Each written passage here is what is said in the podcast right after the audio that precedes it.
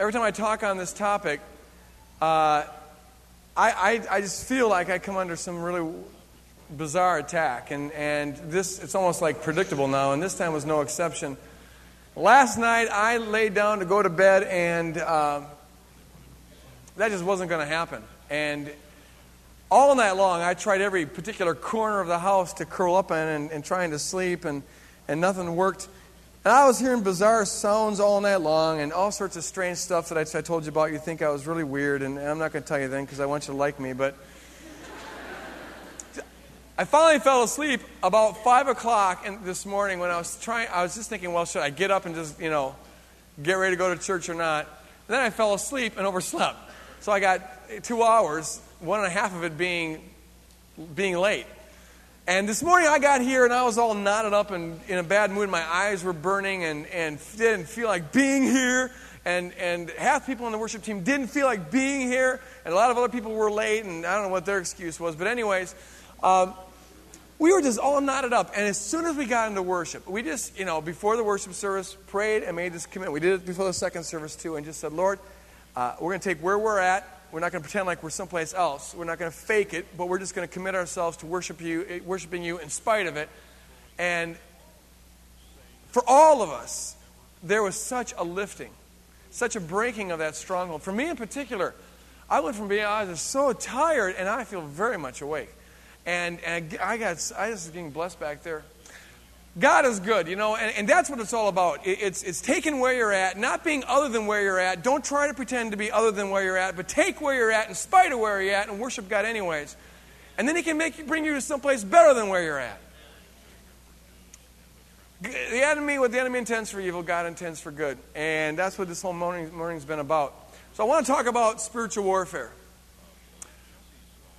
My biggest problem here this morning is this. This stuff is in my head. I'm now working on this kind of manuscript about Satan and the problem of evil, and I live this stuff. It's in my head. I got it crammed up here, and it's in my heart. And there's no way this sermon's going to be less than 2 hours. That's just have a good day. No. What I want to do here is this. In response to 3 different questions that people at Woodland Hills have asked, and they're very common questions, I want to just lay some foundations, some ABC stuff about spiritual warfare. For some of you, this will be hashing out old material, but that's fine because we need to hear it over and over again. For some of you, this is going to be a little too far in front of you, but I encourage you to follow it. One of the things about Woodland Hills on this issue, as on about every other issue that I can imagine, is that we got people coming from the widest variety of spectrums, at it from different angles and whatnot. And this is just a way to kind of bring us up to speed and be somewhat on the same page about spiritual warfare. The text I want to read and then we're going to pray is found in Ephesians chapter 6, verse 12. It's in your bulletin on the right-hand page where Paul says this. Very important passage, and I'll be quoting a number of other scriptures too as we go on this hyper-speed sort of talk. Paul says, for our struggle. We are in a struggle, folks. It's not against flesh and blood, but against the rulers, against the authorities, against the powers of this dark world. Apparently the world is dark, and apparently it's dark because there are powers and authorities and rulers over it who are dark. And against the spiritual forces of evil in the heavenly realms. That's what apparently we are to be struggling with. Let's pray. Father, I got so much on my heart and so much on my mind. And so much I want to accomplish, Lord, and I know, Lord, that it'll be overkill if I try to say it all.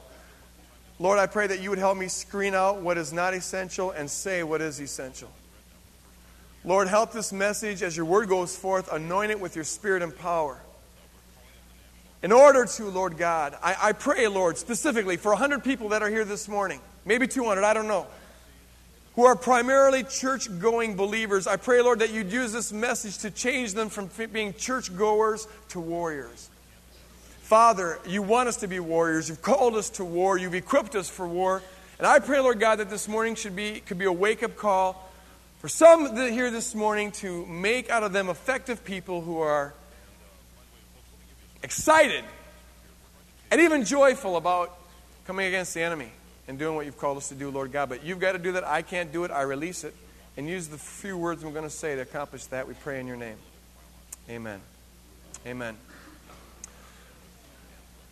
There was a 2 weeks ago I got a call from this lady. It wasn't at all an untypical call as pause for a second, okay?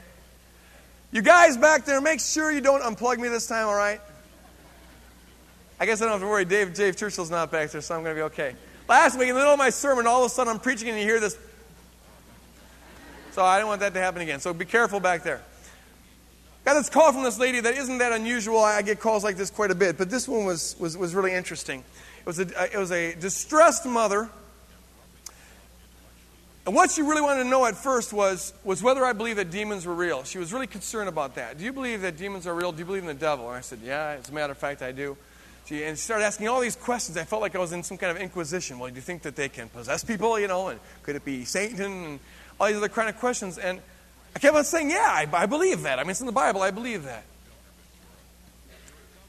Finally, I asked her, is there a particular reason why you want to find out all this about me? Well, then she began to tell me what her story was. And to make a very long story short, she was very hesitant, very scared, I could tell. And she kept on having to be reassured. Now, you really do take this stuff seriously, right? And I say, yeah, I do. And the more I'd say it, the more she'd tell more about what was going on. But to make a long story short, her son, though raised in a Christian home, had, at about the age of 13, gotten involved in the occult.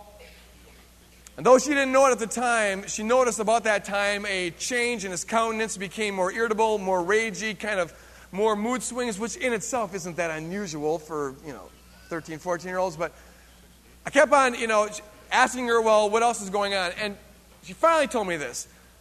In the last half a year or so, this boy has been going into these fits of rage.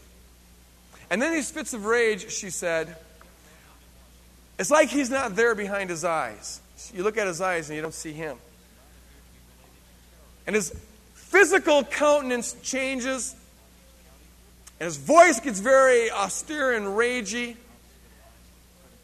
And lately he's been talking about killing her and killing the family and going into increasingly graphic detail about how he's going to mutilate her and amputate this and where he's going to bury each part.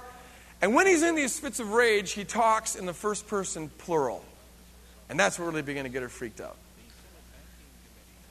One time she asked him, why are you saying we are going to kill you and we are going to cut you up into pieces? Who else is talking? His reply was, Satan, of course. And I asked her, do you go to church? She goes, yes, I have always gone to church. I said, well, have you talked to your pastor about this? Do you have some people, some friends that you can pull together and go through your house yesterday and start praying over this thing, start coming against spiritual forces that are there, start rebuking this stuff, start praying for your son, etc., etc., etc.? And her response was, oh, our church just doesn't get into that kind of a thing. We don't like to talk about that stuff very much. I said, well, then have you gone in private to your pastor? And she said, no, he really wouldn't understand. He wouldn't know what to do. And he probably wouldn't believe me, and they would think that maybe I'm a little bit cuckoo. And I really believe, just from my own experience, that there are a lot of people that are in the situation of this lady or something like it. I find that whenever I start talking about experiences that I've had with supernatural dark stuff, I've had a couple, it kind of gives people permission to start talking. And when they start talking, you find out that there's a lot of people, maybe one in every four, one in every five, I don't know, who have had some kind of unexplainable experience that is dark, that they suspected that there were demonic forces involved in it. But no one talks about it, because no one wants to sound like a flako, like a cuckoo. In our culture, that's what you sound like when you start talking about demons keeping you awake at night. It's like, oh, yeah, this guy is, who let him out? So everyone shuts up about it, and everyone thinks that they're alone, that it's just a private little weird stuff. Whereas, as a matter of fact, it's kind of widespread. And there are many believers, I really think, I know, that live in a state of uninformed ignorance because it's never taught about what spiritual warfare is. And they have kind of a vague awareness, maybe a kind of curiosity about it. But they don't know how to do it, when to do it, what to do it, if it's real or whatnot. Because of the ignorance, many believers live in a kind of state of fear. Many people don't want to talk about this. They just don't want, no, I don't want to hear about it. Don't need to hear about it. It's not important. God will take care of that. This is not my business. I don't want to know about it. And they're just uninformed.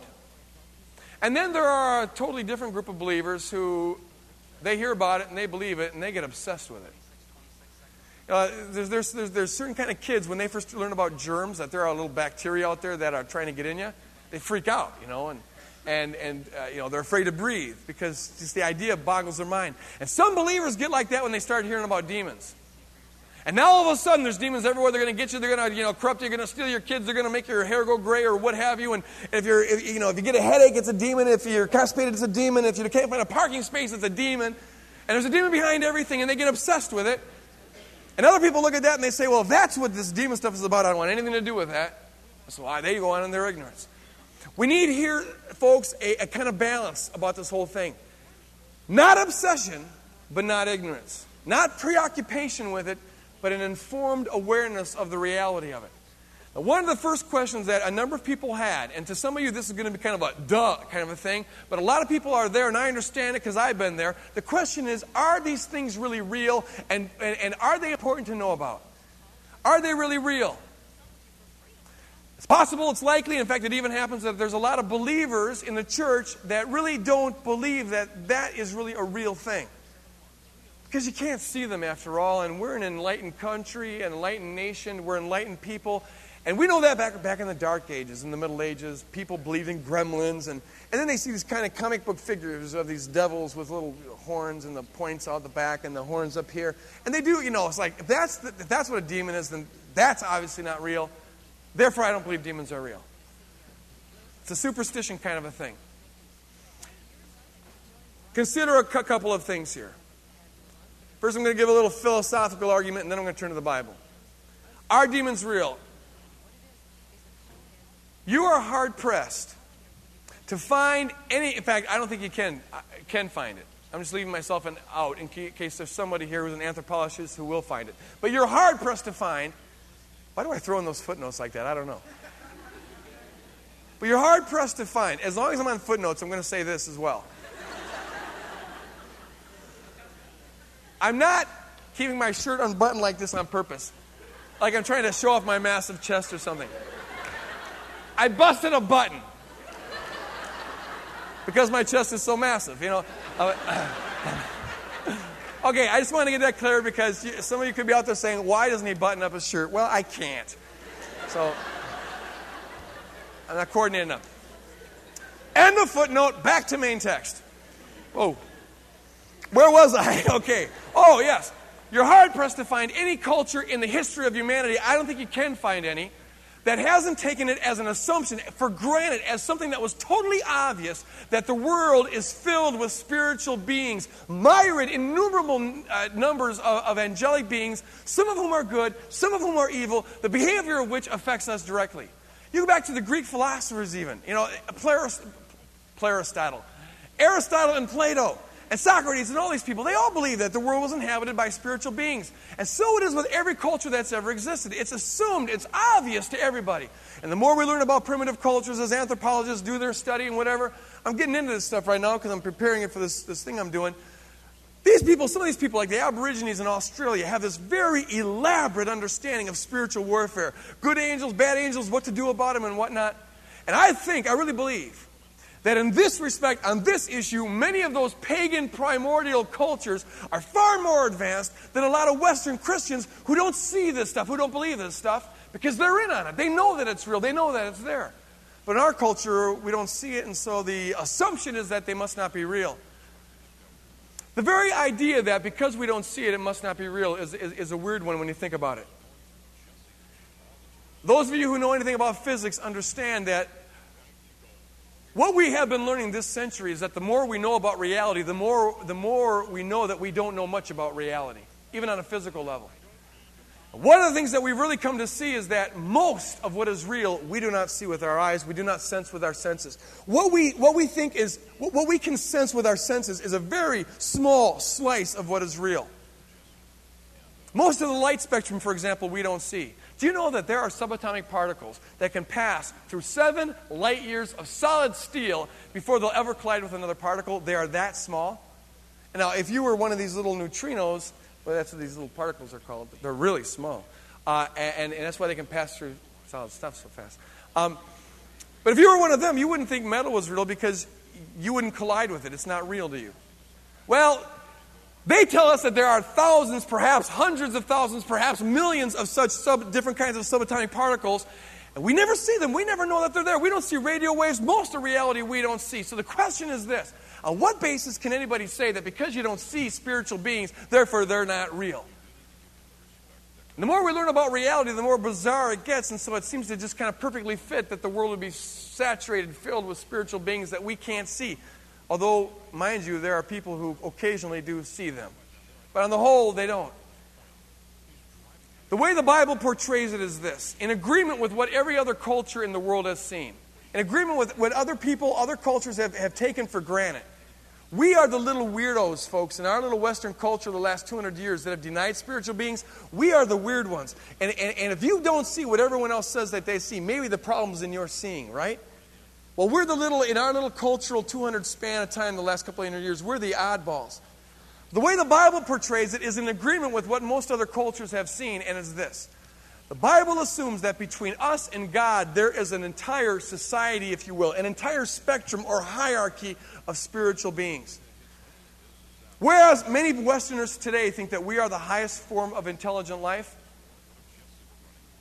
the Bible portrays human beings as being the lowest form of at least free, morally responsible, intelligent life. What is above us, between us and God, in a world sort of in between us and God, is a whole society of angelic beings. Now, many people today assume, and this is important, many people today assume that angels are mere puppets on God's hands. Like they really don't have any mind of their own. That they're just sort of like God down there going, you know, hi, I'm an angel. And they don't have any kind of free will of their own. And then here's a bad angel. You know. From a biblical perspective, there's nothing to support that view. From a biblical perspective, the innumerable amount of angelic beings, spiritual beings between us and God are like us in that they are intelligent, are like us in that they are morally responsible, they're like us in that they're free, but they're unlike us only in that they're disembodied, and they're unlike us in the sense that they have a greater jurisdiction of what they're in charge of. The Bible talks about principalities and powers. It talks about sort of an angelic hierarchy. It talks about the hosts of heaven. It talks about God's counsel of heaven. And it always assumes, now this is really important, that these beings have a mind of their own. They can decide to go with God or go against God. Read sometime, when you get home today, read Psalms 82. I bet most of you have never noticed it before. It's a wild, wild passage. I'll give you a nutshell of it. Psalms 82. The psalmist talks about God, Yahweh, being in what he calls the great assembly. It is the assembly of the gods, he says. And Yahweh says to these other divine beings, "You are gods because I have made you thus. But if you do not carry out the assignments I've given to you," now listen to this, "if you do not administer to the needs of the needy and to the oppression of the poor and administer justice," he's talking to gods now, or angels. "Unless you do that, you will become like every other ruler on earth. You will die like mere mortals." Is this bizarre or what?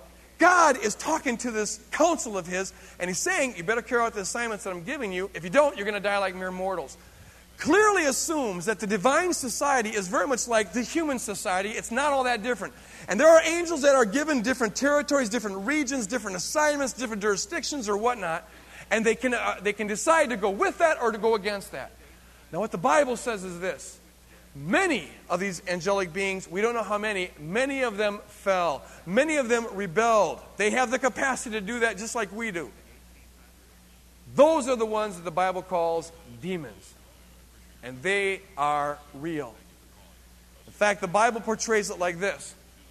We just need to take this on the authority of God's Word. This cosmic society, as it were, this hierarchy, the top one, the top rung of the ladder of created beings. His name was Lucifer, the bright and morning star. Had the most potential for good, had the most authority to govern. He, the Bible says, fell.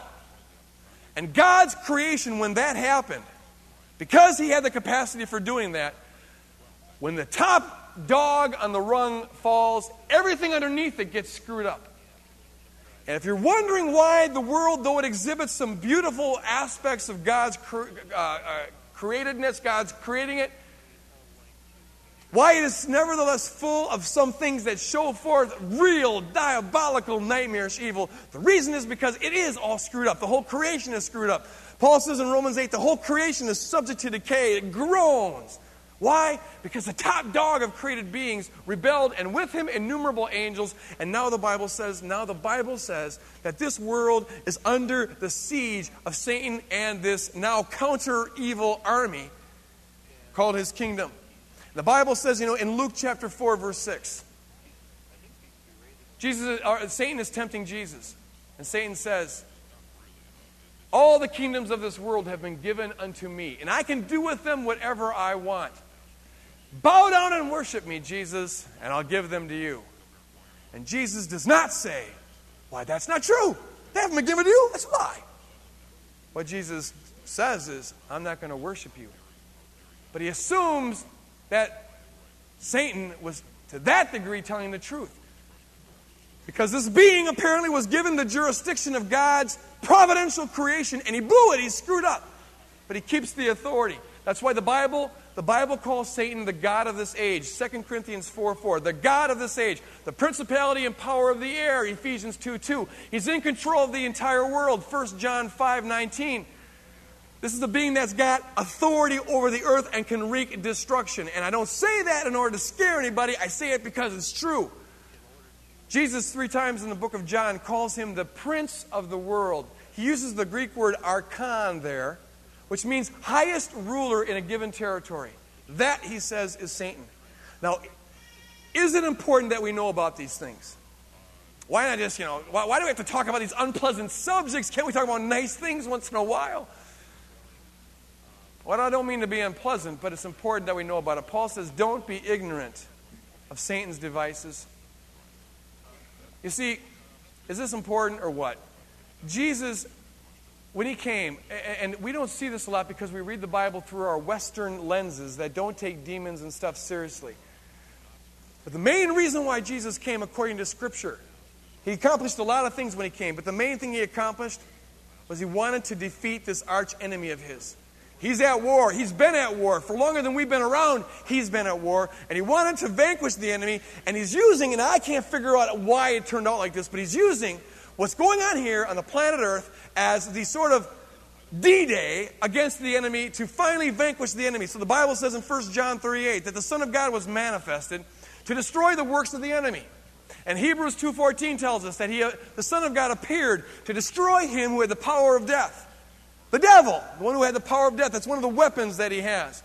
And Colossians 2 and many other things tell us that the reason why Jesus Christ died on the cross had something to do with the fact that he wants to subjugate all enemies under his feet. He wants to tear down all principalities and power. He wants to finally, once and for all, desecrate, decimate, and have victory over his arch enemy, Satan. And in doing all of that, he wants to free us from his death grip. He wants to win back the world that rightfully belongs to him, but now is under the evil grip of this diabolical being. And that's why, whether it squares with our Western mentality or not, you can't get around the fact that throughout the Gospels, one of the main things that Jesus does is he comes against the enemy.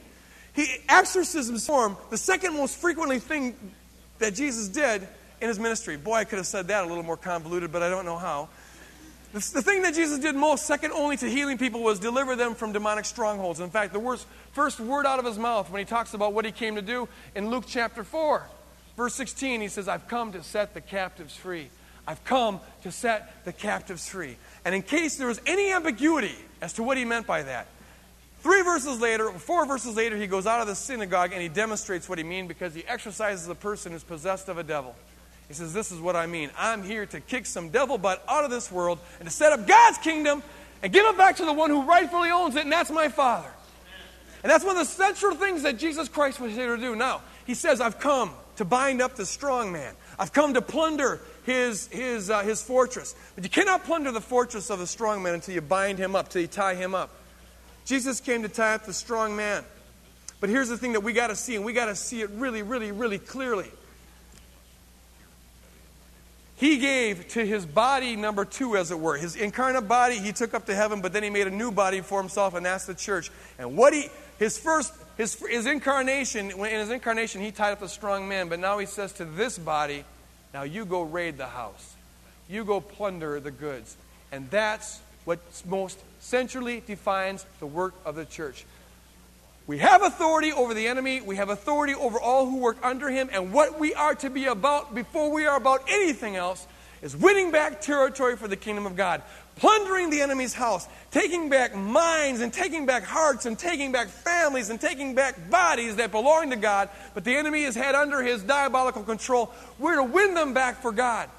We are, this is why Jesus says in Mark chapter 16, he says, the first thing he says about the church, Mark 16, he says, Peter, upon the confession of your faith, I'm going to build my church. You know what I mean by that? Now here it comes. First thing, and the gates of hell shall not prevail against it. Because I give unto you the keys to the kingdom of God.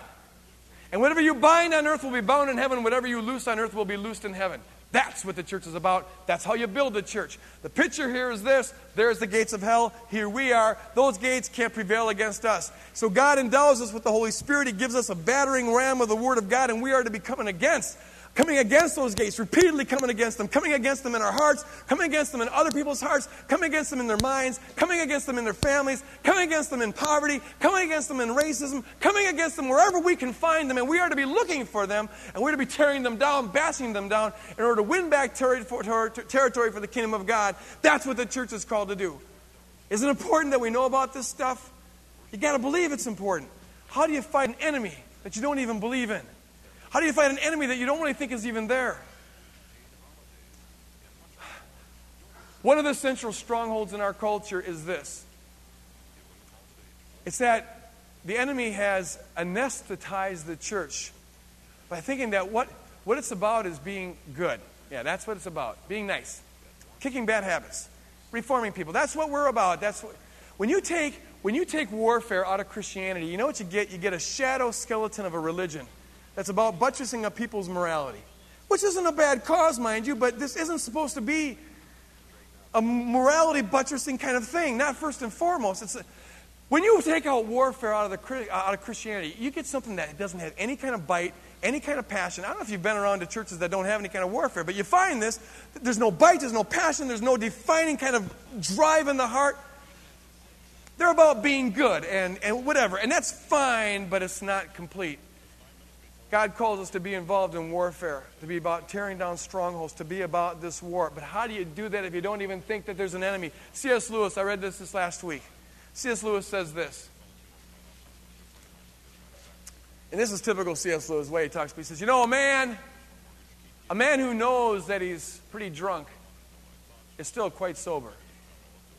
But when he forgets that he's drunk, then he's really drunk. Isn't that great? Remember that. Even though, he says, I'll complete the analogy.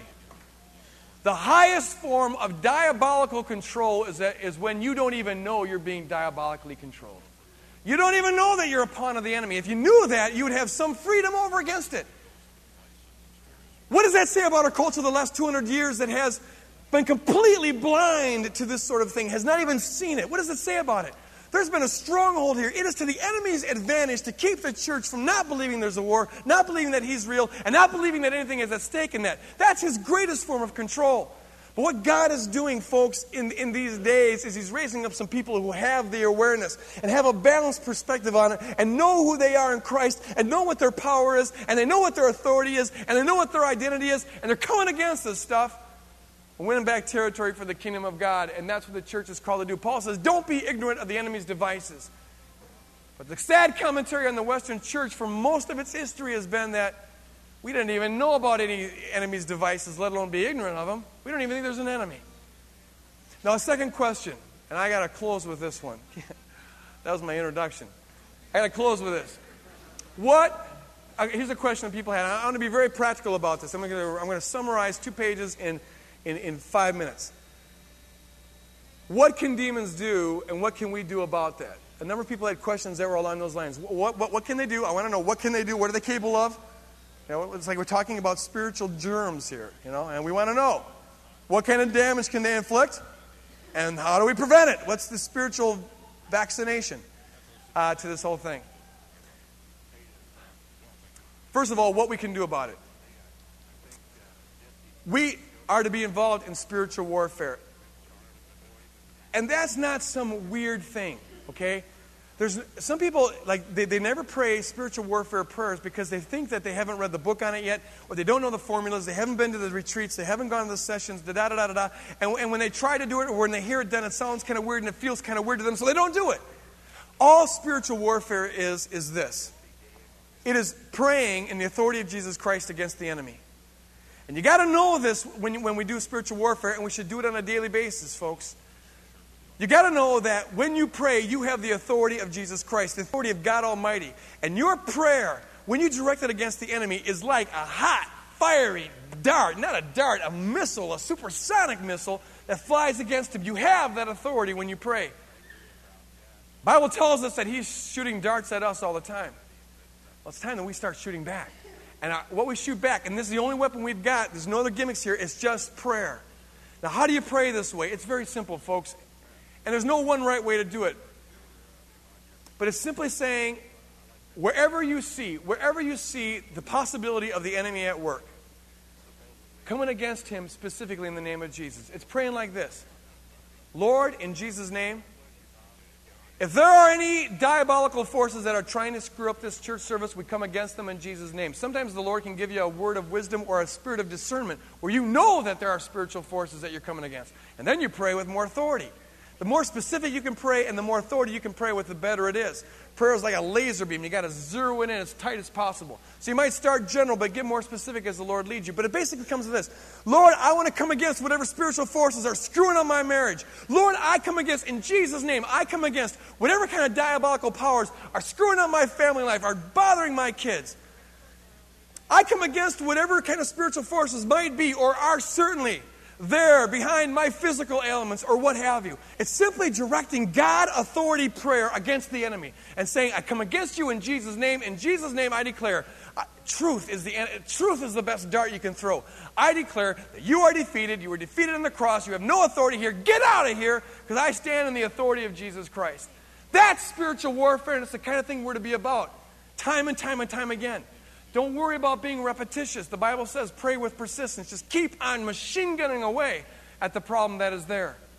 Now, what can the demons do? Well, the Bible says that they're involved in unbelief. They cause unbelief. They cause confusion in the believer's mind. The Bible portrays that they can be involved in conflict, marital conflict, or any kind of conflict.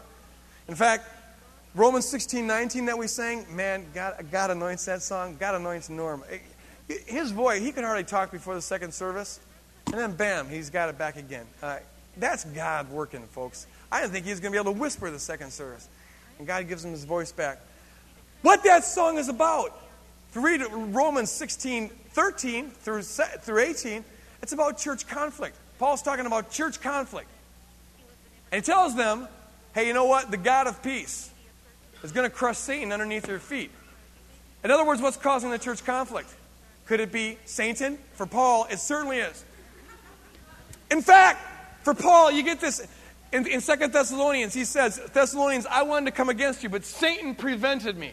If you read the book of Acts, where Paul was prevented from going to Thessalonica, it was a riot that occurred. This riot occurred in that Paul couldn't stay in Thessalonica, so he had to leave.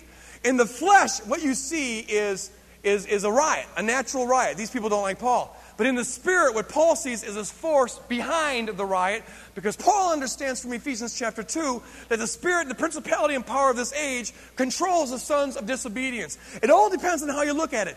You can look at your marriage conflict in the flesh, or you can also look at it in terms of the spiritual. You can look at the problems with your kids, you can look at your health, you can look at church conflicts or whatever, in terms of the natural and diagnose it that way, and that's fine and good, and you need to do it. But also include in here an awareness that there can be spiritual factors behind it.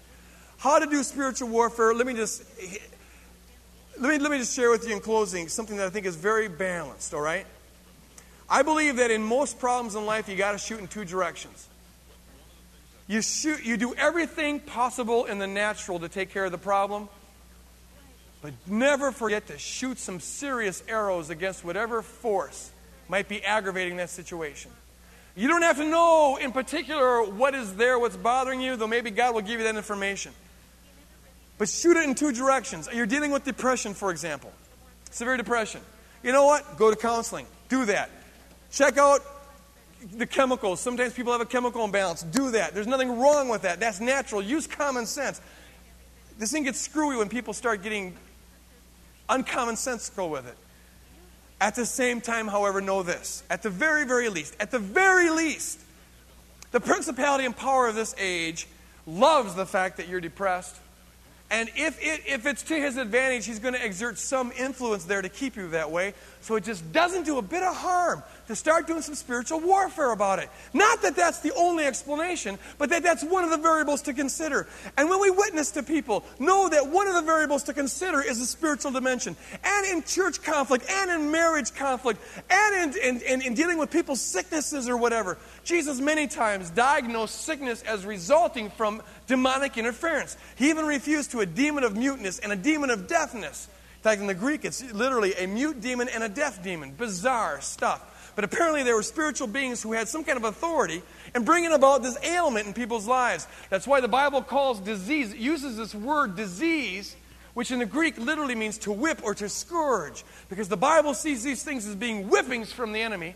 So it's good when we're coming against sickness and disease and cancer, leukemia, or what have you. To deal with it in the natural, get the radiation treatment, take the pill, go to the doctor, get some rest. At the same time, know that there is a struggle that is not about flesh and blood. And at the very least, the enemy's there salting the wound to make it worse. Be shooting in two directions. Do everything you can do within your power to take care of your marriage. Do not use this spiritual warfare stuff as a cop-out and an escape from dealing with real practical issues.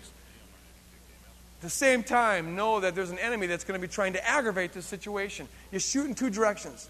But we are to be involved in spiritual warfare, and it's crucial.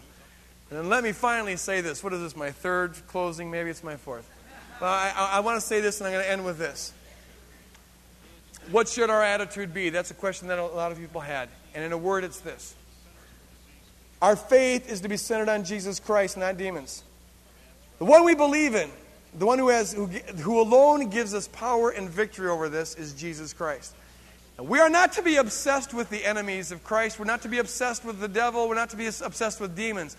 What we're to be obsessed with is Jesus Christ. What we're to be infatuated with, we're to be preoccupied. We can't get our minds off of this top subject. That's Jesus Christ. Demons we think about once in a while when we need to, but the thing we are to be obsessed with is Jesus Christ. The second thing is that being obsessed with Jesus Christ, you got to know this. There is no room, and I mean no room, in the Christian life for fear about this subject. Because if we know anything about Jesus Christ, that is that He has crushed Satan underneath His feet, and He's going to do it now underneath our feet just for the fun of it. He is victorious. He has routed these demons, and we have got authority over them. The Bible says that God... Now, here, these are scriptural quotes. God has not given to us a spirit of fear, praise God, but of power and of love and a sound mind. And greater is He that is in you than he that is in the world. There is someone in the world, all right. There are spiritual forces in the world, but the one who is in you, the Holy Spirit, the presence of Jesus Christ, is greater than all of that. So we are to walk, folks, with confidence. We are to walk with a sense of victory. We are to walk even in the middle of battles where we're being hassled and can't sleep at night. We are to walk with a sense of joy, because whatever else they can do to us, you know what? They cannot take away this treasure in earthen vessels, and that really ticks them off bad. So we are to walk with a sense of confidence with this. The only thing we need to fear is that we'll start fearing. I heard that from somebody. We have nothing to fear but fear itself. That we forget who we are, forget the authority that we have. We are to walk in confidence about this whole thing. Our eyes focused on Jesus Christ, we walk with confidence. At the same time, walk with awareness. Do not ignore this. We are to beware. Paul says, don't be ignorant of Satan's devices. Shoot in both directions. At first, if you've never done this before, and a lot of people haven't. They come from churches where they're never talked about this stuff. When you start praying, like, you know, I rebuke you, devil, it feels weird. Like, oh, that sounds really corny. But any time you do something for the first time, it feels weird, right? So do it. Do it, and you might find yourself really getting energized and the power of God flowing through you. Become a spiritual warrior. God does not want churchgoers. He wants spiritual warriors. He wants people who know how to do battle. I'm not saying don't come to church. No, I'm not saying that. But if that's where it stops, that's incomplete. He wants warriors, people who know how to do spiritual warfare in their closet, for their family, for their marriage, for their work, for unsaved people, because that's where this real struggle is all about. Father, I pray, God, that you would right now be moving in our midst. You are here, Lord. I sense your presence. I thank you, Lord God, for just taking this dead body of mine this morning and giving me this energy. Man, I feel, Lord, like I just drank 17 bottles of Mountain Dew. And I thank you for that. You got me on hyperdrive. But Lord, I pray, God, that you turbocharge each one of us to make us warriors, Lord. Lord, as we go out of this place, remind us, engrave in our hearts that we have the authority, we have the weaponry, we have the artillery, we have the ammunition, we have all that we need to do what you've called us to do. And then, Lord God, motivate us to do it. Help us, Lord God, to throughout this week be looking for certain gates of hell, that we may tear them down, bust them open, and vanquish the enemy. Lord God, I pray that you be about always making us, transforming us from being churchgoers and just do-gooders to people, Lord God, who really are invested in seeing this enemy ridded out of this world once and for all. In Jesus' name we pray.